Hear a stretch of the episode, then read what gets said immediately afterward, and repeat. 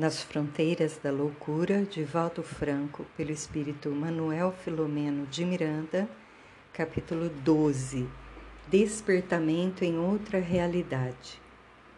Do centro de comunicação, acompanhado pelos assessores e auxiliares investidos de mais alta responsabilidade, como fizera desde quando foi insta instalado no posto, o Dr. Bezerra comovidamente orou, saudando a oportunidade nova e agradecendo ao Senhor da vida as dádivas concedidas pelo seu amor através do trabalho da caridade junto aos sofredores do mundo.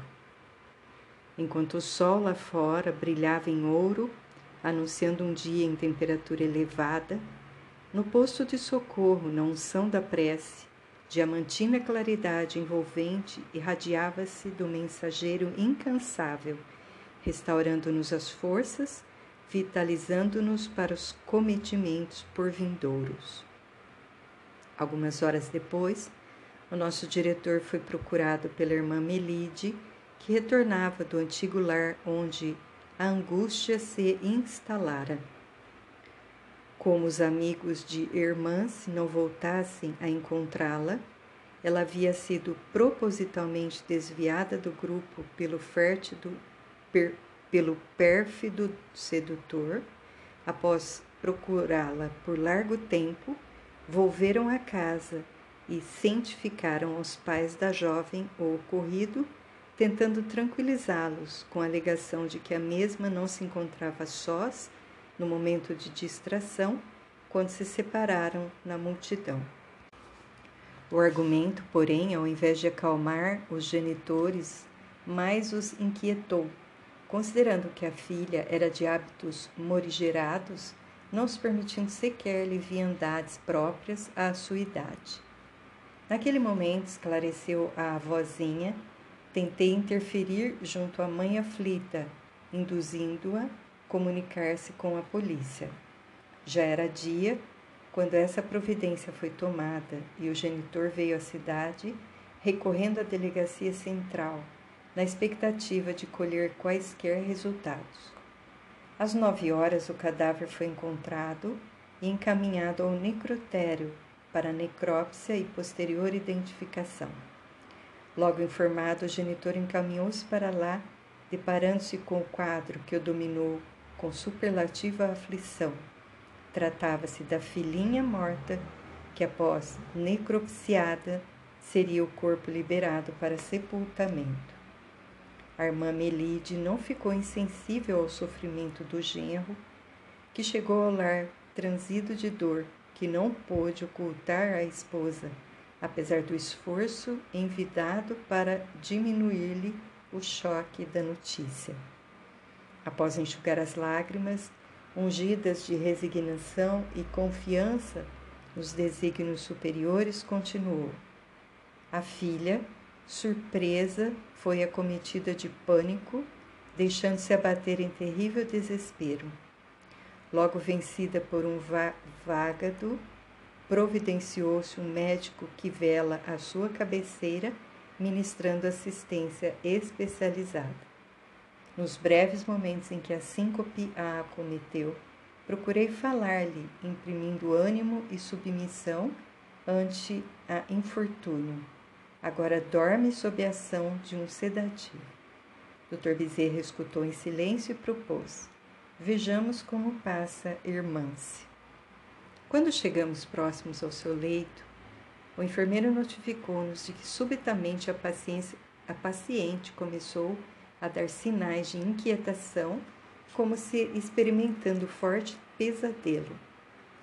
O mentor aplicou-lhe recursos fluídicos e informou a irmã Melide que era todo conveniente despertá-la para o primeiro encontro com a realidade, de modo a interromper a comunicação com o lar, donde chegavam os pungentes apelos, quais dardos que a alcançavam, dilacerando as fibras íntimas, e fazendo-a reviver as cenas que culminaram com a desencarnação. Essa era a razão por que se encontrava agitada. A avó, algo ansiosa, aguardou o momento em recolhimento mental enquanto se ministravam recursos que dispersassem os fluidos soníferos. Gemendo, irmã se despertou, um tanto aturdida, com sinais de disritmia cardíaca, muito pálida e com a respiração ofegante. Ao tentar assenhorar-se da enferma, enfermaria, distinguiu no tênue névoa que lhe imprecisava a visão a querida vozinha acercando-se do leito. A surpresa se lhe estampou na face e, sem qualquer receio, embora a fraqueza orgânica de que dava mostra, distendeu os braços e falou vagarosamente: Deus meu, estou sonhando. Vovó querida, ajude-me. O nobre espírito acercou-se quanto pôde e enlaçou-a com indescritível ternura em silêncio. Ergueu-lhe a cabeça e o tórax e os apoiou no regaço que brilhava tenuamente. A moça, dando-se conta da presença inconfundível da familiar amada, queixou-se em tom de súplica. Fui raptada e querem matar-me. Tenho muito medo, quero voltar para casa. E prorrompeu em dorido pranto. Sem se perturbar de forma alguma, a estrênua Melide pareceu niná-la e respondeu pausadamente a fim de facultar-lhe um registro lúcido. O rapto não se consumou, meu bem. Tudo está bem. Estamos juntas. Você voltará para casa logo mais. Agora se acalme e lembre-se da oração. Denotando menos pavor, sob a indução magnética da palavra e da irradiação calmante que recebia, inquiriu: Estou sonhando com você, vovó? Que bom! De certo modo, redarguiu a senhora, você está despertando de um sonho demorado no corpo a fim de adentrar-se na realidade maior da vida. Assustando-se, a jovem retrucou: Digo sonho porque você já morreu. Que palavra imprópria é morte, respondeu segura, a extremada benfeitora, dando oportuno toque de humor à expressão, em considerando que não existe o aniquilamento, e sim o fechar-se de um ciclo restrito de vida para abrir-se noutro muito mais amplo.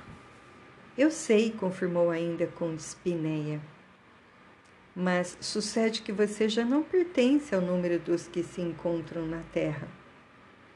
Por largos séculos, esclareceu didática, pertenceremos à Terra, nosso país de origem, nossa pólides especial de viagem para o porto da felicidade. O corpo é frágil veste que se rompe, libertando o ser espiritual que é indestrutível fazendo uma pausa própria para bem situar as palavras e atingir resultados, tornou o semblante muito tranquilo e dúlcido, informando: Você agora, filhinha, ficará comigo, respirando novo ar, longe da doença, do medo, da aflição, que logo baterão em retirada. Você está viva, não esqueça, e lúcida, sob o carinhoso amparo de Deus. Não quero morrer, vovó, interrompeu-a o espírito, denotando receio. Não morrerá, minha querida, afirmou com entonação de voz propiciadora de segurança. Você está livre, viva, já venceu a morte. A moça pareceu desmaiar, mas balbuciou: Eu quero ir para casa, mamãe, papai. Irá sim, concluiu a irmã Melide acarinhando a cabeça da neta. Iremos juntas. Tudo está bem. Encontramo, encontramo-nos mergulhadas no amor de Deus que nunca nos desampara. Durma, esquecendo as aflições do mundo, para sonhar com as alegrias do céu. Descanse, meu amor. Colocou a cabeça de Irmã-se sobre a almofada Levantou-se e contemplou-a. O sono era entrecortado de soluços. O benfeitor começou a aplicar energias sedativas que anestesiaram o espírito, precatando-o dos sofrimentos e apelos vigorosos que agora e por algum tempo chegariam dos pais duramente ver, vergastados pela infortuna moral. Posteriormente, fomos à residência da família de irmãs, seguindo a capela onde seus despojos carnais eram velados, e o mentor, auxiliando os pais atoleimados, infundiu-lhes ânimo, robustecendo-os com forças que lhe propiciassem alento para os testemunhos purificadores.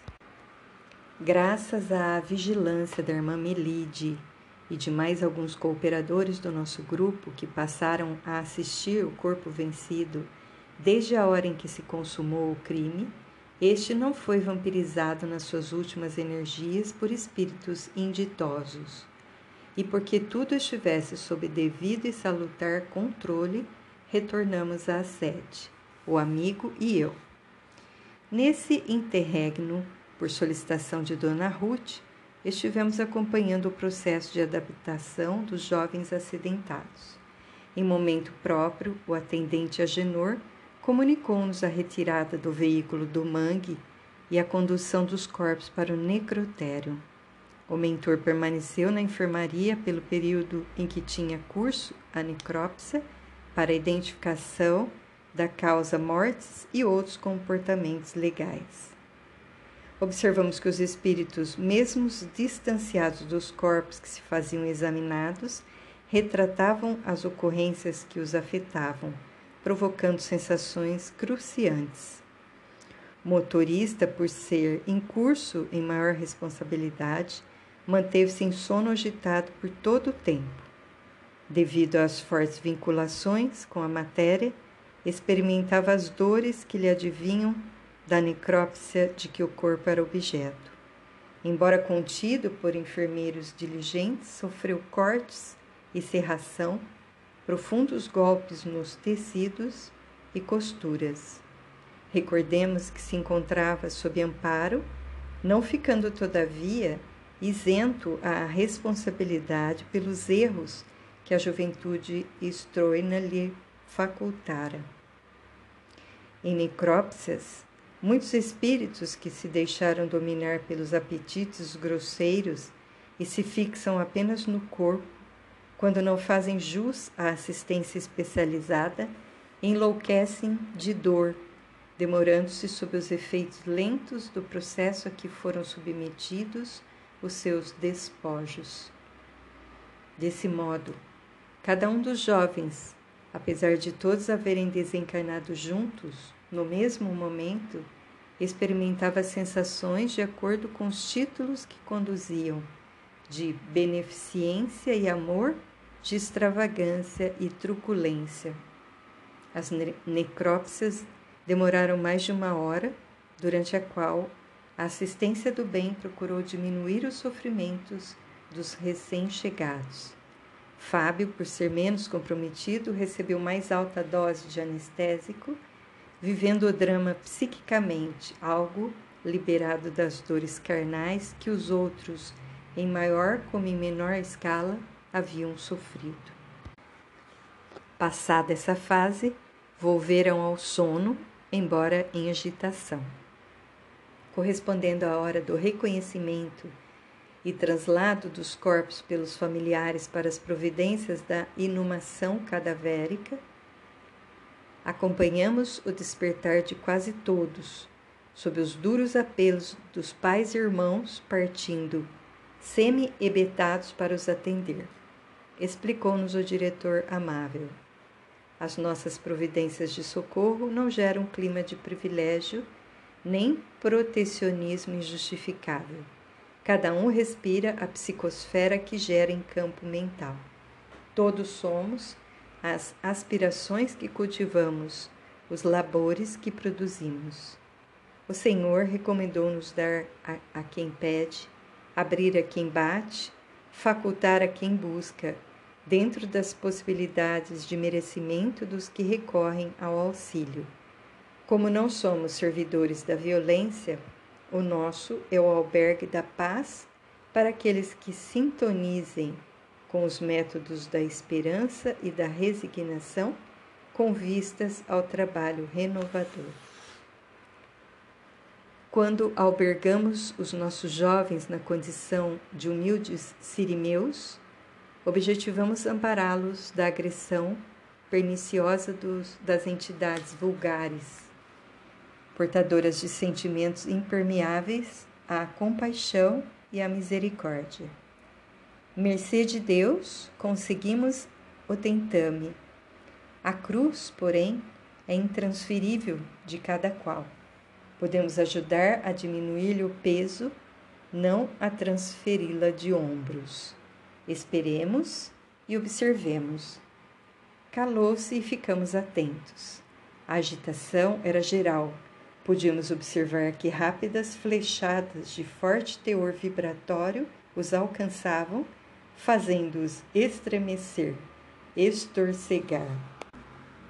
O motorista subitamente apresentou uma face de loucura Ergueu-se, trêmulo, respondendo algo com palavras desconexas e, como que envolto pelo fio de densa energia que o alcançava, pereceu sugado, desaparecendo. Foi atender, elucidou o Dr. Bezerra, atos que o chamavam sob chuvas de blasfêmias e acusações impróprias. A família soube pela polícia que ele havia ingerido alta dose de drogas o que parecia responder pelo acidente, provocando a informação, mágoa e revolta nos pais. Em continuação, mais dois se evadiram do local de amparo, obedecendo ao impositivo evangélico. Onde estiver o tesouro, aí estará o coração. Fábio e outro amigo, porque não se encontrassem muito comprometidos com os vícios e viessem de uma estrutura familiar mais digna, foram poupados à presença do cadáver e às cenas fortes que se desenrolaram antes e durante a inumação dos corpos. Não se furtariam, é certo, ao mecanismo da recuperação, apesar da ajuda da antiga mãezinha que o reembalava nos braços na condição de avó. Desperta-se cada dia com os recursos morais com que se repousa à noite. Além do corpo, cada espírito acorda conforme o amanhecer que preparou para si mesmo.